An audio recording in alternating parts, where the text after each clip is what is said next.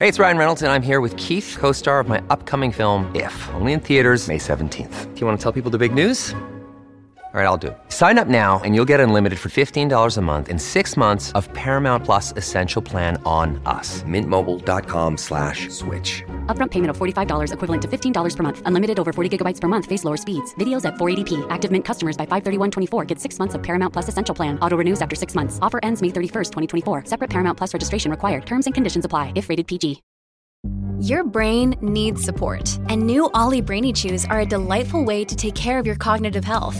Made with scientifically backed ingredients like Thai ginger, L-theanine, and caffeine, Brainy Chews support healthy brain function and help you find your focus, stay chill, or get energized. Be kind to your mind and get these nootropic chews at olly.com. That's O-L-L-Y.com. These statements have not been evaluated by the Food and Drug Administration. This product is not intended to diagnose, treat, cure, or prevent any disease. This episode is brought to you by Shopify. Do you have a point of sale system you can trust, or is it a real POS? You need Shopify for retail. From accepting payments to managing inventory, Shopify POS has everything you need to sell in person.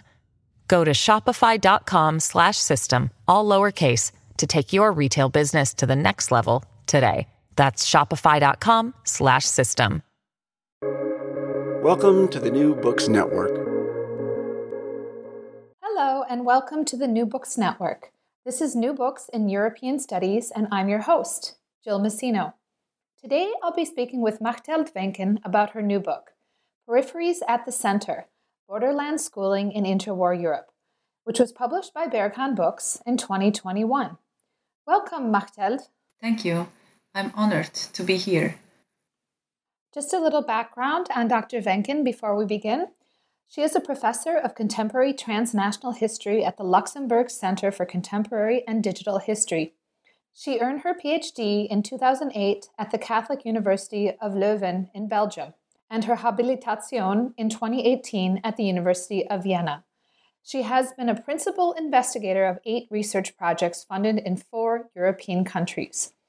Her main research areas are transnational, transregional, and comparative histories of Europe, migration, borderlands, the history of families and children, and citizen science. So, Machteld, can you tell our listeners how you became interested in this topic? In my first book, I focused on migrants from behind the Iron Curtain who settled in Belgium during the Cold War, and uh, more specifically, I compared the experiences of immigrant men and immigrant women. And afterwards, I was a postdoctoral researcher in Poland, and there I was given the opportunity to write an expertise paper on the history of women and children for the Museum of the Second World War in Gdańsk. And this was the first time I read about uh, children's war and post war experiences, and I became interested in the situation of children in, in border regions that switched uh, state sovereignty as a result of the war or after the war. And my first articles uh, on the history of children are also about, about this period of time, the early years after the Second World War. But then I felt that I needed to understand what had happened before, and this is how I ended up writing a book about children in borderlands in the years between the First um, and the Second World War. And let me mention one other thing before we uh, move on. This book is the outcome of a large and long research project um, I conducted in, in, in Austria. I moved to Austria for the project. I worked at the University of Vienna, and then after the project, I moved out again. And so it has been a privilege to do this project in Vienna. I was surrounded by a lot of scholars interested in borders, in border changes, and in um, life in borderlands. Well, it's really a fascinating and impressive work, and indeed necessary because certainly we need to know a lot more about some of the institutional changes that occurred in the case of your book, Schooling, uh, in these uh, borderland regions. And uh, I'm particularly looking forward to using it in the classroom because I teach a class on war and its aftermath. And this book will be really useful for illuminating some of the social effects of war and, in particular, territorial change. Um, and I especially uh, appreciate your focus on uh, everyday life as well. So, I'd like to start with a general discussion of your book. And you focus on the border changes that occurred uh, both to the east and west of Germany after the First World War as a result of the Treaty of Versailles. So, can you tell our listeners about these territorial shifts, uh, including the reestablishment of Poland, and why you chose these particular case studies, uh, namely uh, Polish Upper Silesia and Eupen, Sankt Vith, and Malmedy in Belgium? Well, the title of the book is Peripheries at the Center. And I chose this title in order to point out yes, we are not used to thinking of borderlands as places that can be central to our understanding um, of a history of Europe. Um, and I developed the thesis in this book that after the First World War, when statesmen gathered in France to lay out the conditions of peace, they were convinced um, borders on the continent needed to be replaced so as to bring Europe to order. In other words, um, making peace meant to a great extent mapping Europe to peace. And the book demonstrates how the borderlands they mapped became the places where these imaginations of a peaceful Europe experienced um, a great challenge. And in order to do that research, um, I developed a symmetrical comparison of two case study borderlands. And these are Polish Upper Silesia in interwar Poland on the one hand, and the regions of Eupen, St. Vith, and Malmedy um, in interwar Belgium on the other. And these pieces of land, they switched uh, to another state sovereignty um, after the First World War.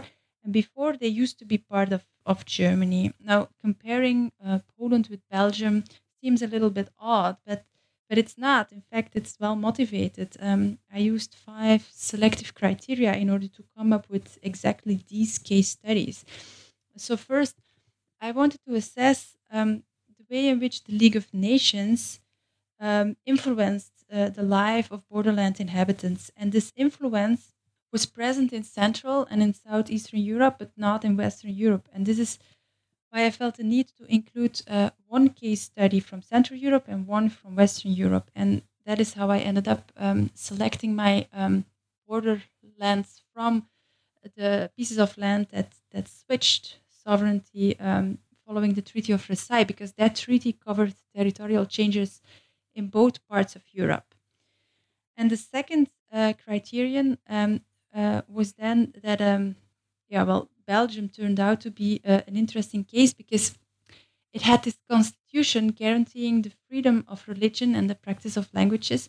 And so it actually offered its inhabitants, uh, you could say, an alternative protective system to these protective measures uh, for minorities supervised by the League of Nations. So that is why I chose um, Belgium for as a Western European case study.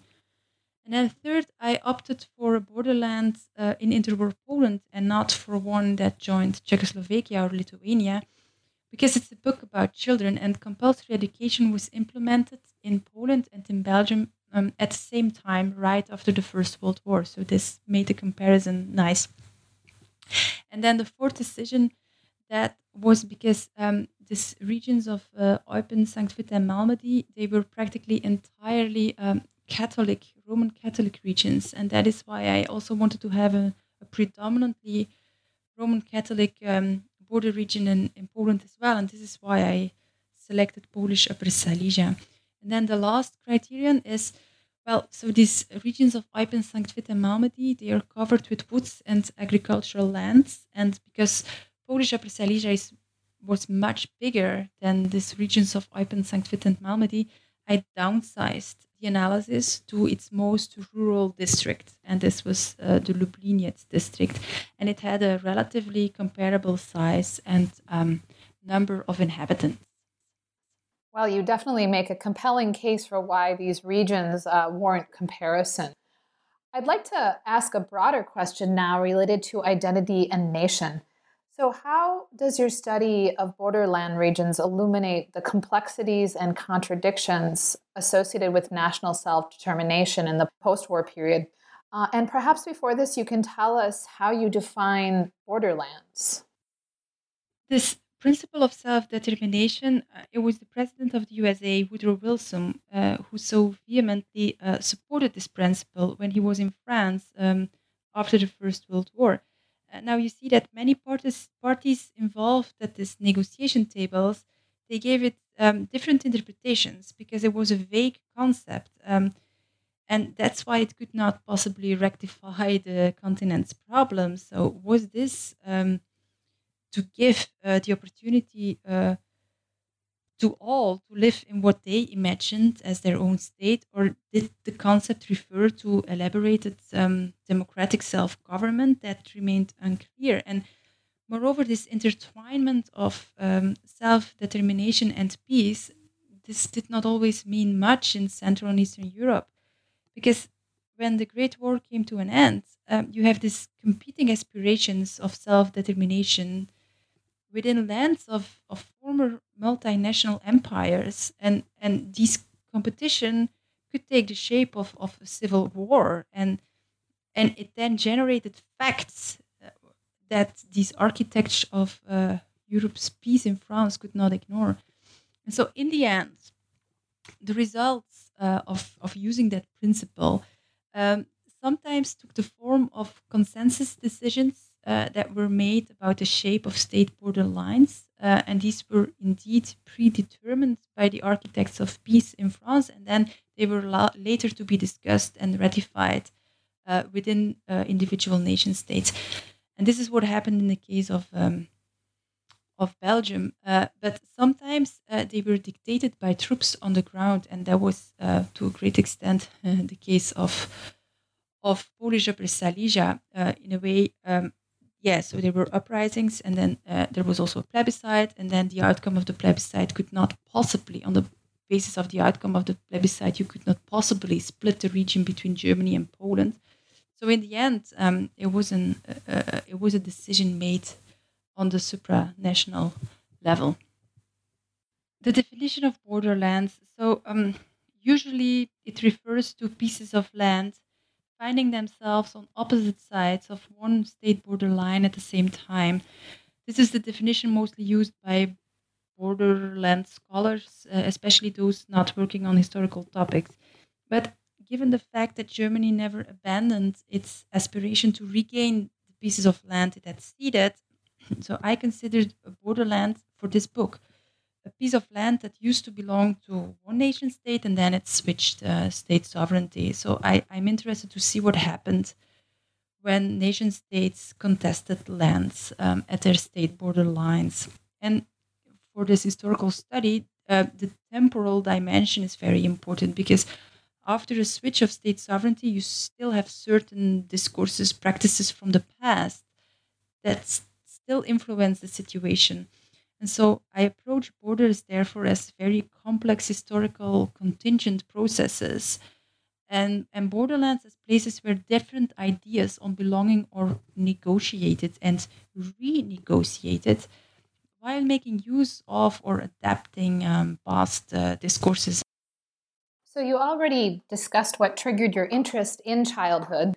But why schooling and educational policies? Why are these fruitful sites for examining identity, how it was constituted, refashioned, uh, expressed, even contested in these borderland regions? Thinking in terms of children was a way of thinking in interwar Europe. In fact, in the book, I say that in interwar Europe, there were three ways of thinking that came together thinking in terms of borderlands, in terms of language, and in terms of children. Thinking in terms of borderlands, uh, we already discussed that.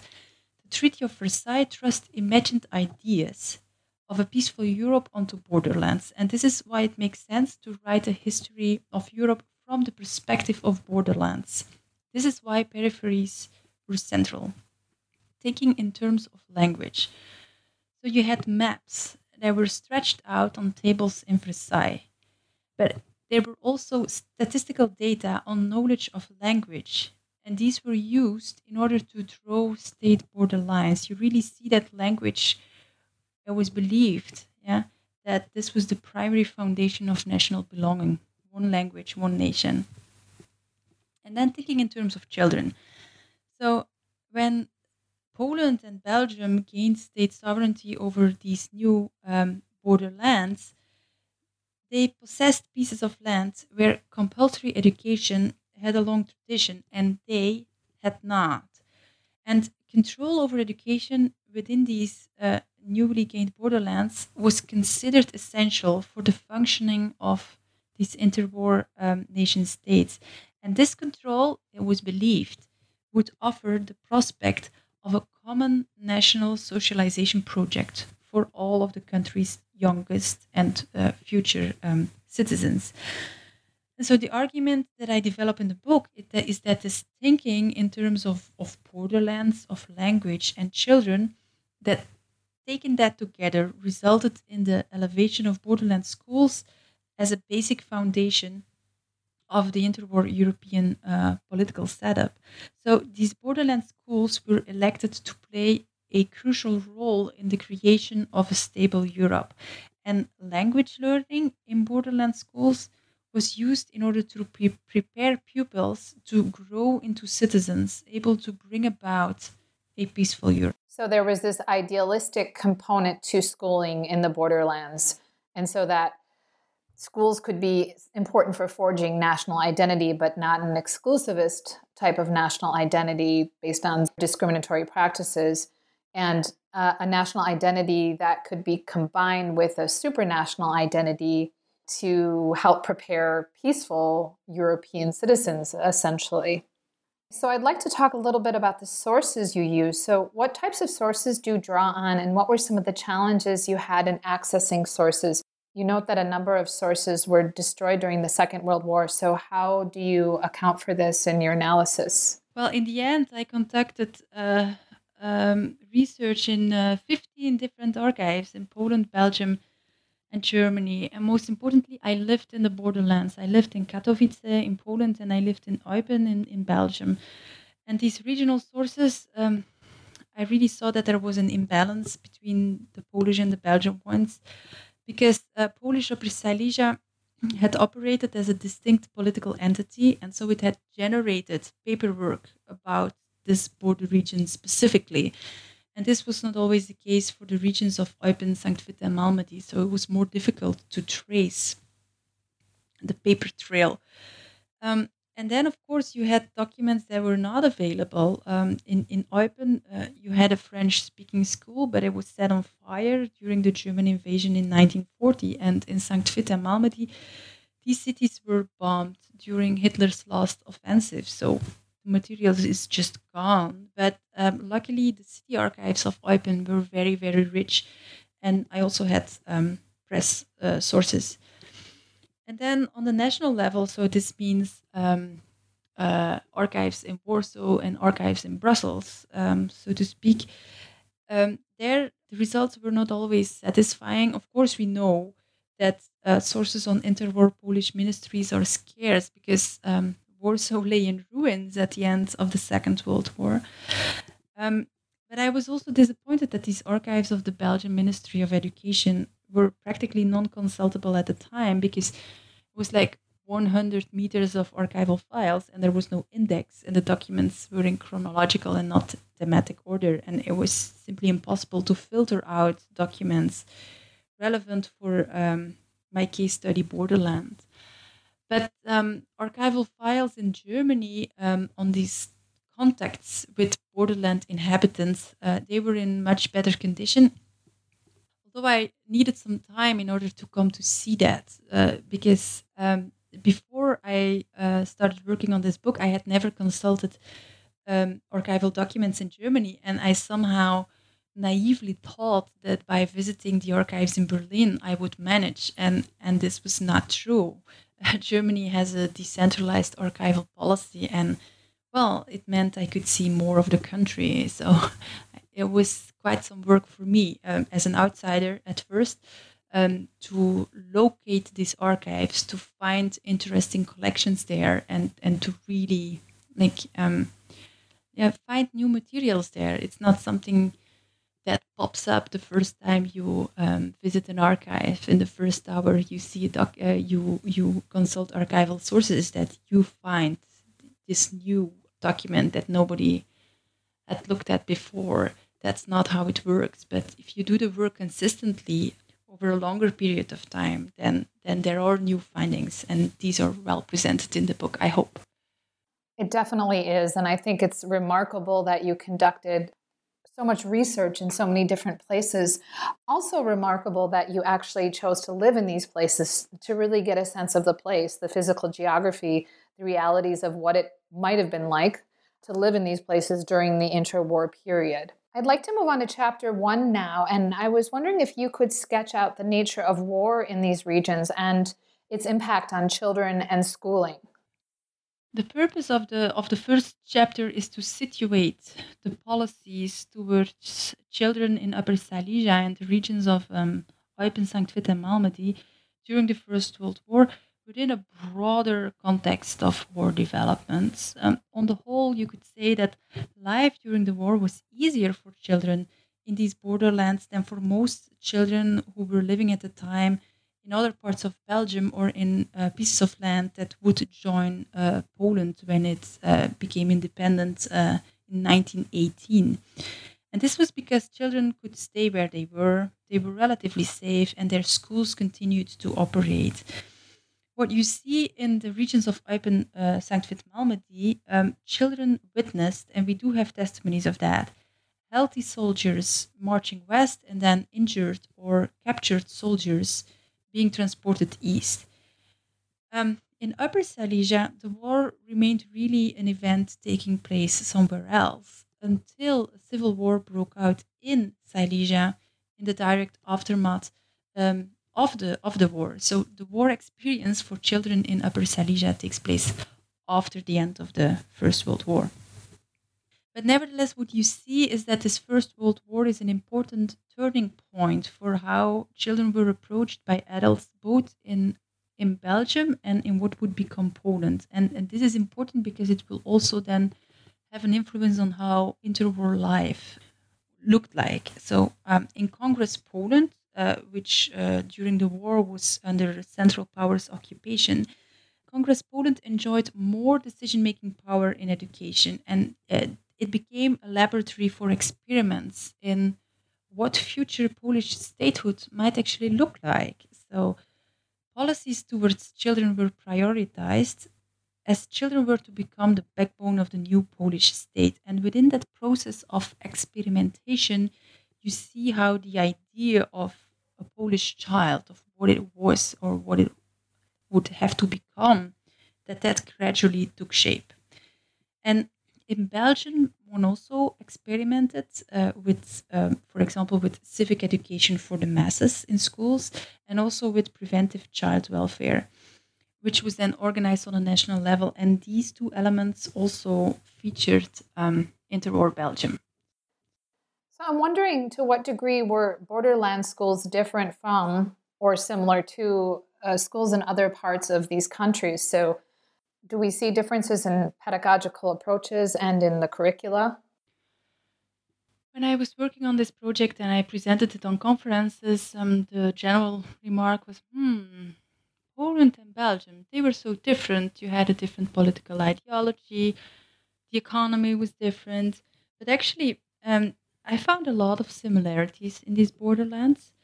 And so the main finding of the book is that going to school in one of the two borderlands was, and it continued to be throughout the entire interwar years, a significantly different experience than going to school elsewhere in Poland or Belgium.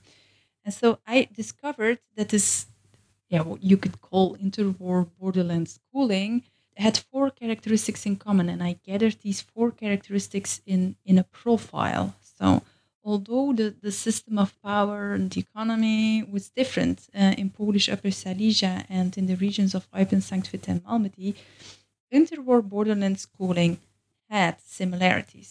The first one was that these schools were more dependent on international and transnational changes. So you see, for example, in Polish Upper Silesia and in these regions of St. Um, Eupen, St. Vith, and Malmedy, is that he's changed state sovereignty out of a geopolitical concern for peace and not as a result of local desires for uh, self determination. Two, um, the second characteristic. So, um, special educational policies were a frequent phenomenon in borderlands. Now, it's important that this is not the same as saying that educational policies in borderlands were always special or could not be the same as educational policies in other parts of a country at a particular moment of time. So I really think it's important to follow this borderland schooling for a longer period of time, in my case, 20 years, in order to go um, beyond such a presentation of ad hoc examples and really indicate this frequency of special educational policies over a longer period of time. And the third characteristic is that within borderlands, uh, policy measures were more negotiable. What you could see is that in these borderlands, both state institutions and individuals could foreground the contradictions in, in, in the case of my book, Language Learning Rules, and they were often successful in, in changing them. And then the last characteristic is that borderlands at time could turn into places of excess.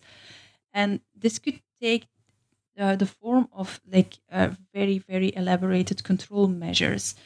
Um, and when you look at it in the early 1920s, for example, the control measures um, applicable to these regions of Eupen, Sankt Vith, and Malmedy, you really see how they encapsulated the contradictions of, of the Belgian kingdom.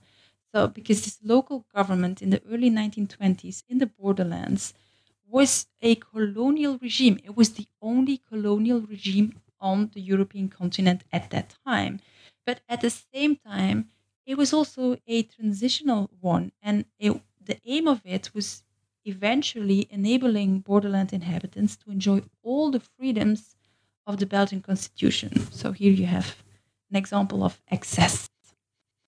So, given that there's more flexibility or elasticity with respect to the pedagogical approaches and even the curricula in these borderland regions, how are these states able to cultivate national belonging?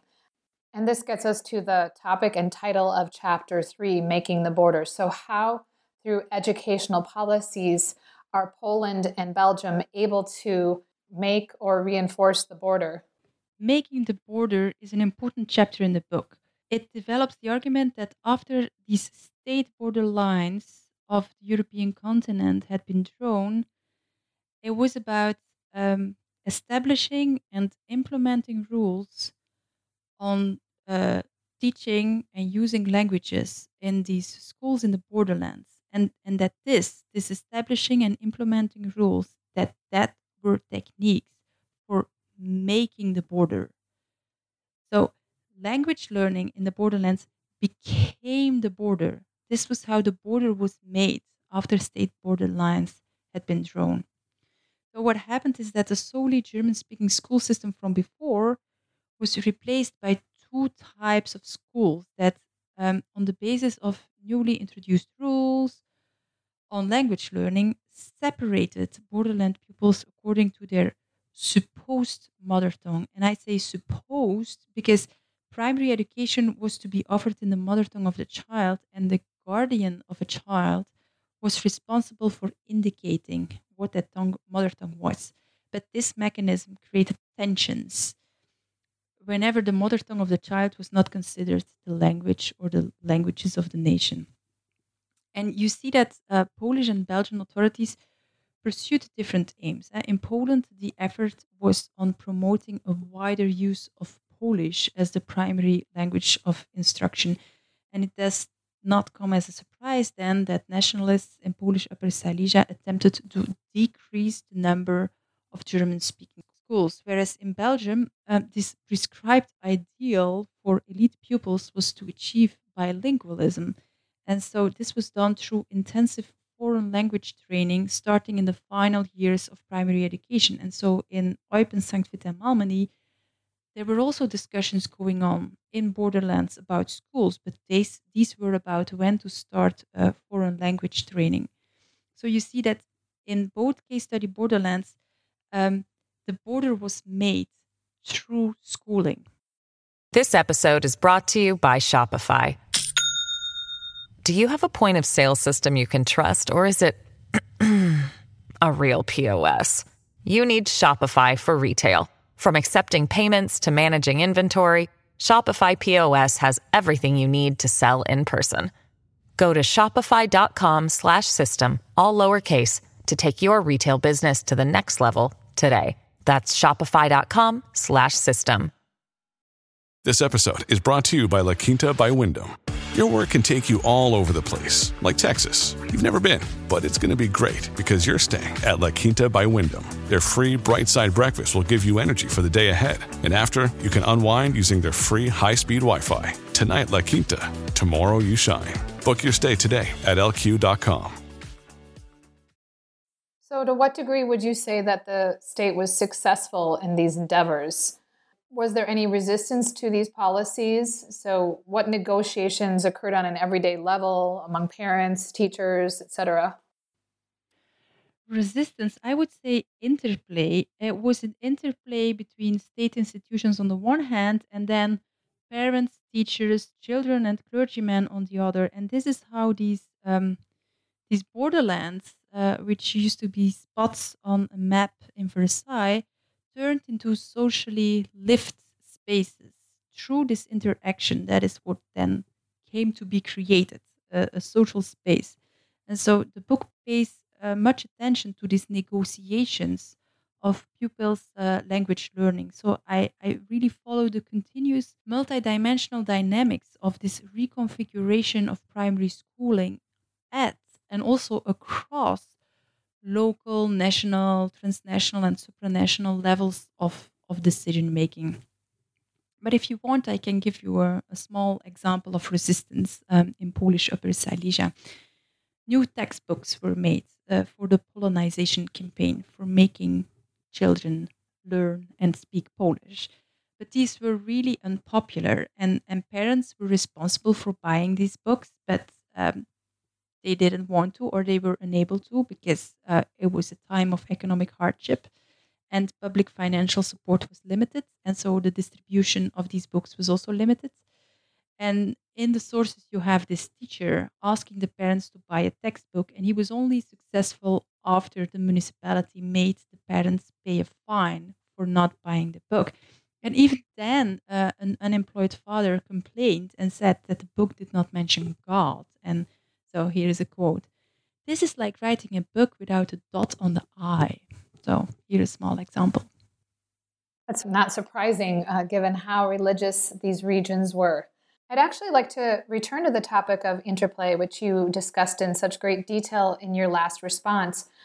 Uh, but in this case, I'm thinking of the role of uh, supranational bodies um, and their relationship with national authorities, even local authorities in the borderland regions. So, can you talk a little bit about the relationship between externally mandated policies such as minority rights protections and local policies in the borderlands?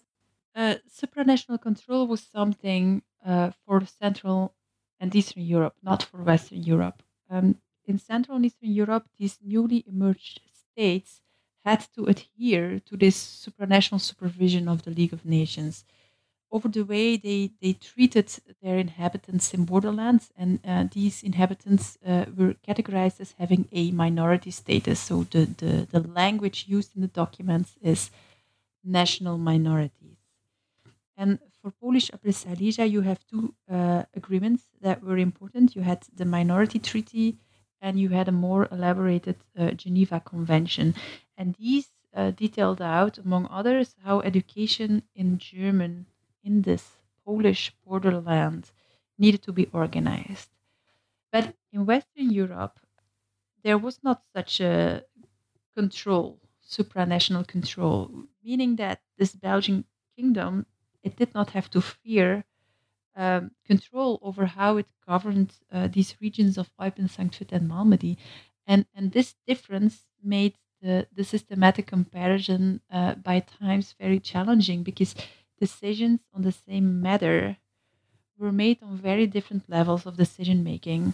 And an example is closing a school in, in one of the borderlands. Um, and in the book, uh, I give that example and I there compare negotiations on the supranational level of for Poland with negotiations held within the city council of Eupen for the case of of Belgium. So, yeah, the relationship between supranational and local could look differently in different uh, border regions and could also look differently depending on the moment of time we're talking about. So we see quite a variation between the two regions with respect to how much influence uh, supranational bodies have. Um, but I'm wondering uh, about religion as well. So, what happens to private and religious schooling in these regions during the interwar period? And you know, you made the reference to the father who was pretty disgruntled that uh, religion was no longer a part of his child's curriculum. But what happens to religion? Is it no longer typically a part of the public school curriculum? And also, what happens to religious schools? Asking about private and religious schooling uh, assumes this juxtaposition public versus private, religious versus non religious schooling. And such fault lines are more accurate for uh, education in interwar Poland uh, than they are for education in interwar Belgium. Because the Belgian state, it did not ambition to play a big role in education to start with. Um, in these borderlands of Eupen, St. Vith, and Malmedy, in the interwar years, um, there was one type of school, and that was the Catholic school. And it was state funded, but only loosely state controlled. So, how is it possible? Uh, this result was the outcome of one of the biggest topics um, of political debate in the 19th century uh, in Belgium, and these were called the, uh, um, the school wars. Uh, these were verbal battles. Um, and this was political verbal battles, and they had distilled a very clear power structure um, with the church having the freedom to develop its activities uh, within Catholic schools, and these schools uh, remained more numerous than state schools in in in Belgium. And um, this this could lead to very interesting findings. For example, the Belgian state subsidized uh, the teaching of uh, Protestant courses if at least 15 pupils signed up. But this Belgian Federation of Protestant Churches was only entitled to, to provide that education in secular schools. And then what you see in Eupen at some point uh, in the interwar years, you have parents responsible for 16 pupils applying to the city council to open a Protestant school. And then their request was declined because one could not find a suitable room. And this is because the region only had Catholic schools. And so the, the right of these children to receive Protestant teaching uh, could not be realized. So you see here how space had turned into an essential factor in the battle over control. This would not have been possible in Polish Upper Silesia because there these minority treaties guaranteed that religious right. Uh, but in Eupen, there was no supranational equivalent to this Geneva Convention that could intervene or rectify um, this situation. One comment uh, about private education. In Polish Upper Silesia, uh, private education was there in order to guarantee children could keep on being instructed uh, in, in German.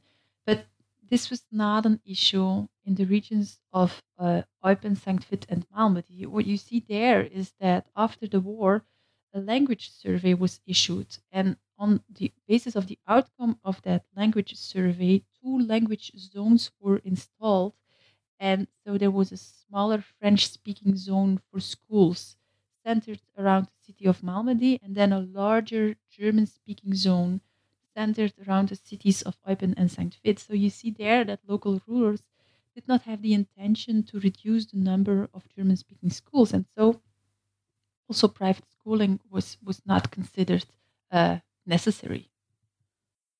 This is really just so fascinating how the uh, supranational intersects with the national and the local, and the fact that your analysis of these two regions, these borderland regions, yield such a complex, uh, rich portrait of these different groups, different national groups during the interwar period. And on a related note, I was wondering how teachers were recruited. So, given that these areas experienced uh, major territorial shifts, in the case of Poland, you have the reestablishment of the nation state. And then, of course, the multilinguistic component of all this, right? In some cases, you have pupils who are learning in a language that is not their native language. So, how uh, are the respective regions finding recruiting teachers uh, to teach in such a challenging environment? In Polish Upper Silesia, uh, teachers uh, holding German certificates from before the war, they could stay. And I offered the example in the book of two local teachers with the same language competencies, and one decided to work in a Polish speaking school and the other one in a German speaking school because they needed to adhere to the demands laid down in these uh, minority treaties uh, and they needed to operate within school branches uh, offering education in different languages.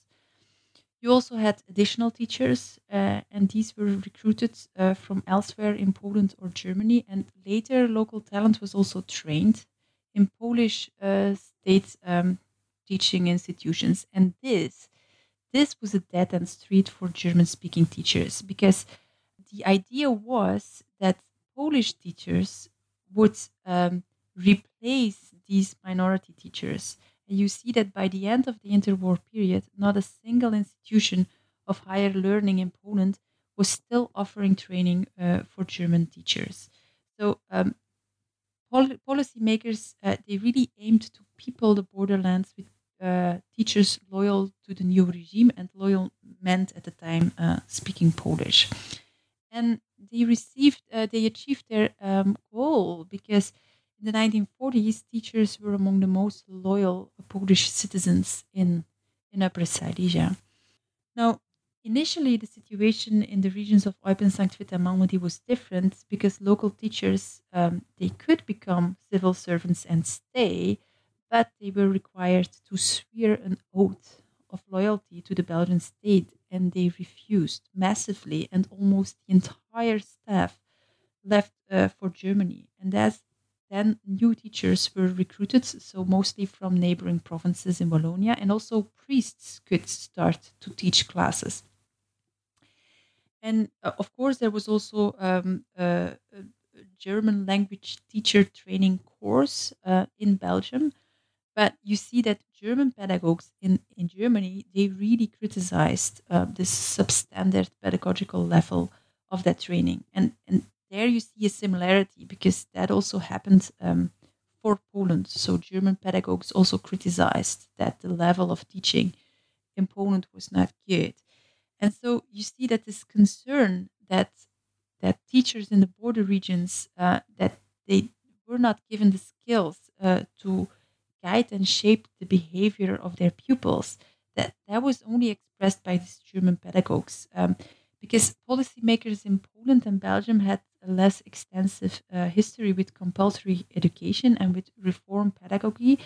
And how the children were to learn their languages um, that was really of little concern concern to them that's really interesting and actually gets me to my next question uh, about the transnational so you discuss how foreign policy particularly the foreign policy of germany in the 1930s influences or sought to influence educational policies uh, in these borderland regions. So, could you talk a little bit about that? Well, a state border with Germany, that is what Polish Upper Silesia and the regions of Eupen, St. Vith, and Malmedy had in common. And Germans on the other side of this state border line, they did not cease to show their interest in the people um, they considered to have been left behind. And so this interest manifested itself in sending school books, money, spreading pedagogical ideas, welcoming school children from across across the state border line, and and and. And this means that that for me, for my study, that this uh, comparative uh, approach, that it also turned into a transnational approach, and it meant that I needed to follow the changes in German policy priorities uh, over the years for example, you see that this German support sent over the state borderline, it really intensified in the late uh, 1930s.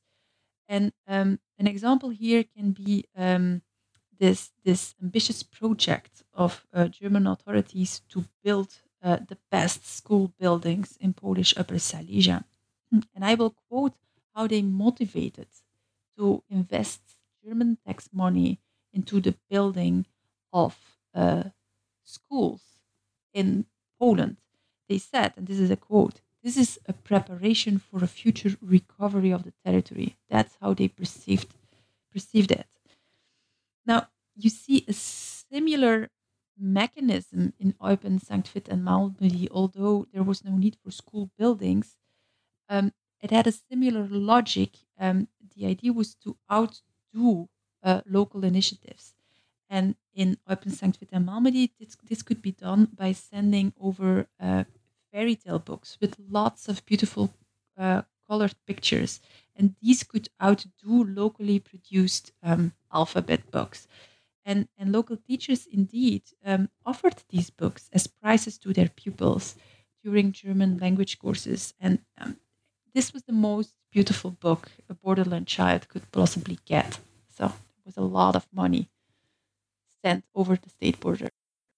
I find these two examples particularly fascinating because they really underscore the different ways uh, in which nationalism was promoted, right? State building and nationalism was promoted by Nazi Germany through these uh, soft power initiatives. And you see this more boldly, obviously, uh, in the case of Polish Upper Silesia, whereas in the regions you examine in Belgium, um, these fairy tale books are offered up as a type of candy uh, for uh, German children there.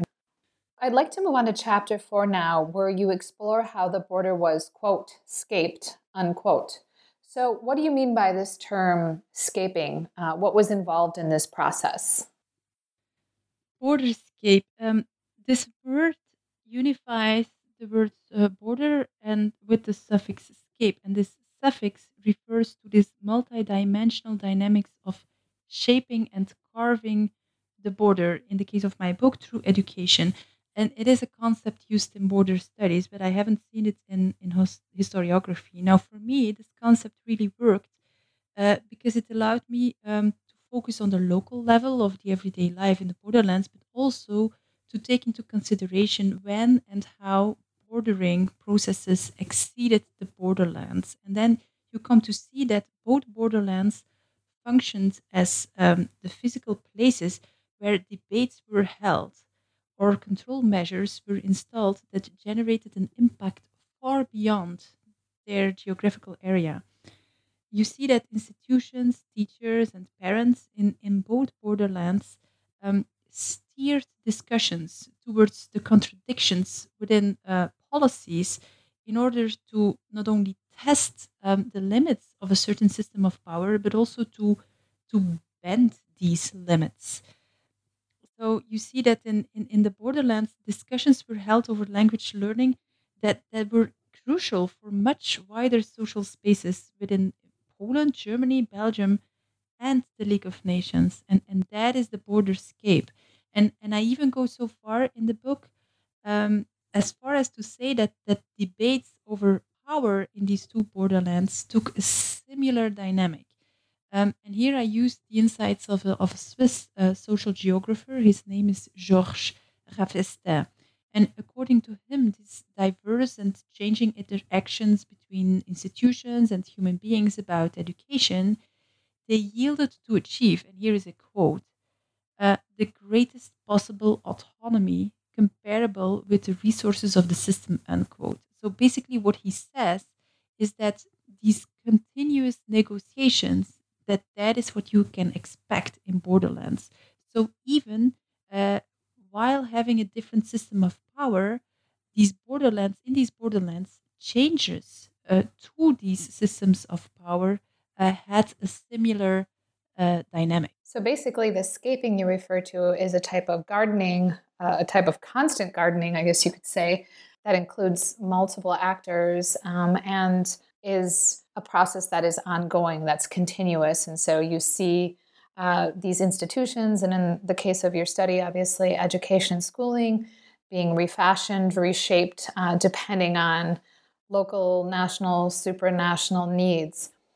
And actually, this gets me to my next question, which has to do with the role of nationalism, and in particular, the increased embrace of nationalism by countries such as Germany in the 1930s and how that influences uh, educational policies in these borderlands, particularly places where you have ethnic minorities.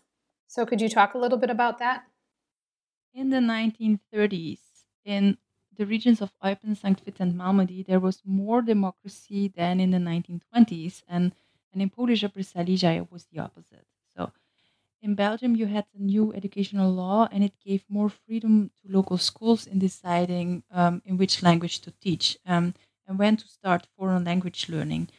Um, whereas in Poland, um, you had this um, minority treaty and the Geneva Convention uh, phasing out. And afterwards, uh, at the end of the 1930s, it was the Polish state uh, that decided in which language um, a child should learn. And in the book, you find an example of entrance exams for primary school children in German conducted by Polish state officials. So this was about whether a child uh, knew German well enough in order to be sent to a German speaking school in Upper Silesia. And you see that these six years old children weren't given a fair chance. And then also, what is even more important, according to me, at the end of the 1930s, is that these borderlands became increasingly uh, caught up um, in these geopolitical strategies for a future redivision of the European continent. And, and both borderlands were basically treated as potential currency that could be used in negotiations with uh, Germany to pay off the security of the Polish or, or Belgian um, mainland. So nationalism, yes, but on the other hand, also the idea that, I mean, if it's needed, we could get rid of these borderlands. And there goes the idealism of the immediate post war period, in which these borderland regions could be laboratories for promoting peace and multi ethnic cooperation. Okay, I'd like to move on to chapter five now, where you pose the question Did language learning enable borderland pupils to become more equal to pupils receiving their education elsewhere in Poland or Belgium? So, what were your findings? How did you answer this question? Chapter 5 is titled um, A Universal Childhood. And universal childhood means that all children should enjoy an equitable childhood experience irrespective of their social background. But these concrete ideas on how to realize how um, a universal childhood should actually look like in practice that were developed in the 1930s in Poland and Belgium, these were very, very different different ways of doing it. So you see that universal childhood was really understood in, in national terms.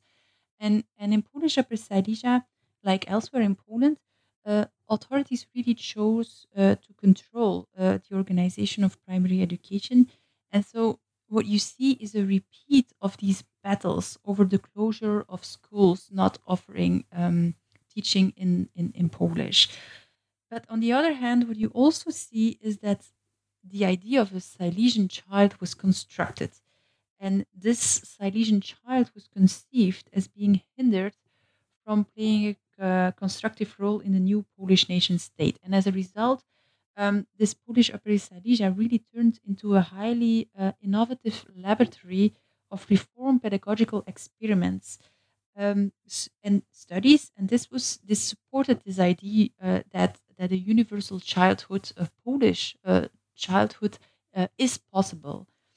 Whereas um, in, in Belgium, uh, this Belgian statesman really understood uh, universal childhood as let a child learn in the language its guardian chooses. And this was made very, very easy. And it re- prevented um, a repetition of this earlier language learning conflicts. But the role of the Roman Catholic Church in education was much bigger in Belgium, and it opposed uh, reform pedagogy, and so um, it was not interested in in in this in how a, a borderland child um, should learn its languages, not at all. I find this particularly fascinating because um, uh, in the Polish context, as you note, there's this emphasis that the language and primary school language uh, schooling um, be in Polish, which makes sense given the reestablishment of the Polish nation state. But yet it coexists with innovative, more modern pedagogical approaches. Whereas in the case of Belgium, um, there's not as much of a concern with language, right? So it can be the language uh, of choice by, by the guardian, by the parent. Uh, whereas because of the influence of the Catholic Church, uh, you have you know less uh, innovation uh, with regard to, to pedagogy. So really interesting how these comparisons play out. Uh, okay, I'd like to move on to the conclusion now. And in your conclusion, you compare your findings uh, to borderland schooling in Soviet Ukraine and Yugoslavia during the interwar period.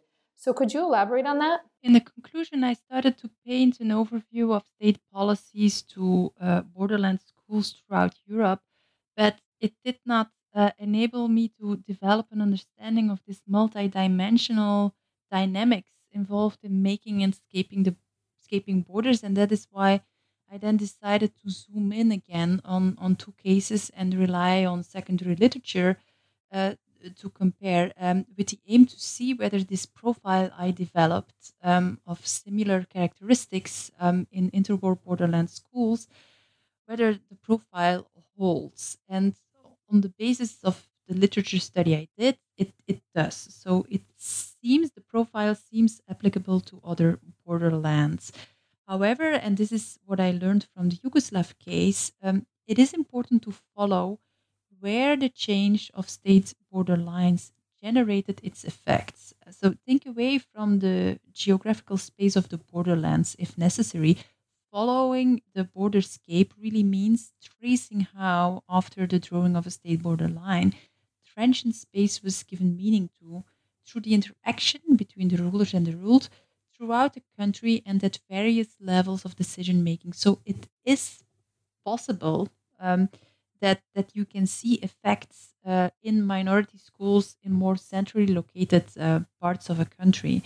So this means that that borderlands could vary in spatial extent, and that the meaning of what was peripheral and what was central that that could also change. And so this also means for this profile that that the relevance of it and the relative importance that that could differ from case to case and it can also change within one case over time but what what remains true for all the cases discussed in the book and in the conclusion is that the spaces and the lives of borderland children in the interwar years w- were influenced by borders well, Machteld, we've run out of time. It's been such a pleasure speaking with you, and thank you for sharing your book uh, with our listeners. And before I let you go, could you tell us about your current research project? As I said um, at the beginning of this interview, I, I moved out of um, Austria. I moved to Luxembourg because I became a professor at the Center of Contemporary and Digital History here in Luxembourg, uh, and I'm holding the chair uh, of Contemporary Transnational um, History here. And since a year, I'm also a senior researcher in a project uh, financed by the European Research Council called uh, Social Politics in European Borderlands, a comparative and transnational study. And, and this project aims to uh, reframe the history of welfare and social care uh, in Europe um, by focusing on, on, on different uh, border uh, regions. And I'm co responsible for this Luxembourgish slash French slash Belgian slash German borderlands. Um, and there in this project, we look at this interplay between state policies, uh, but also voluntary associations and, and families co-shaping uh, welfare systems. And this summer, for example, I've been looking at archival documents on on transnational veteran welfare after the First World War. So um, I primarily at this stage uh, looked at um, what happened with Luxembourgish soldiers who fought in the French Foreign Legion in the First World War. So I look at uh, how a veteran policy was made in a post in the post-war in, in, in Luxembourg, a, a country that did not have an army. Yeah, it's a really impressive and ambitious project. And I know many of us scholars uh, of Europe, modern Europe in particular, are looking forward to learning more about the studies that result from this project and integrating it into our teaching. Uh, and I wish you the best of luck as you continue to work on this project. And I'd like to thank you again for taking the time to speak with me today. I liked presenting my book to new book review listeners, and I hope that some of them will find their golden open access copy of the book on the website of the publisher, Berghahn Books. And many thanks to Jill Massino for being such, such a nice interlocutor.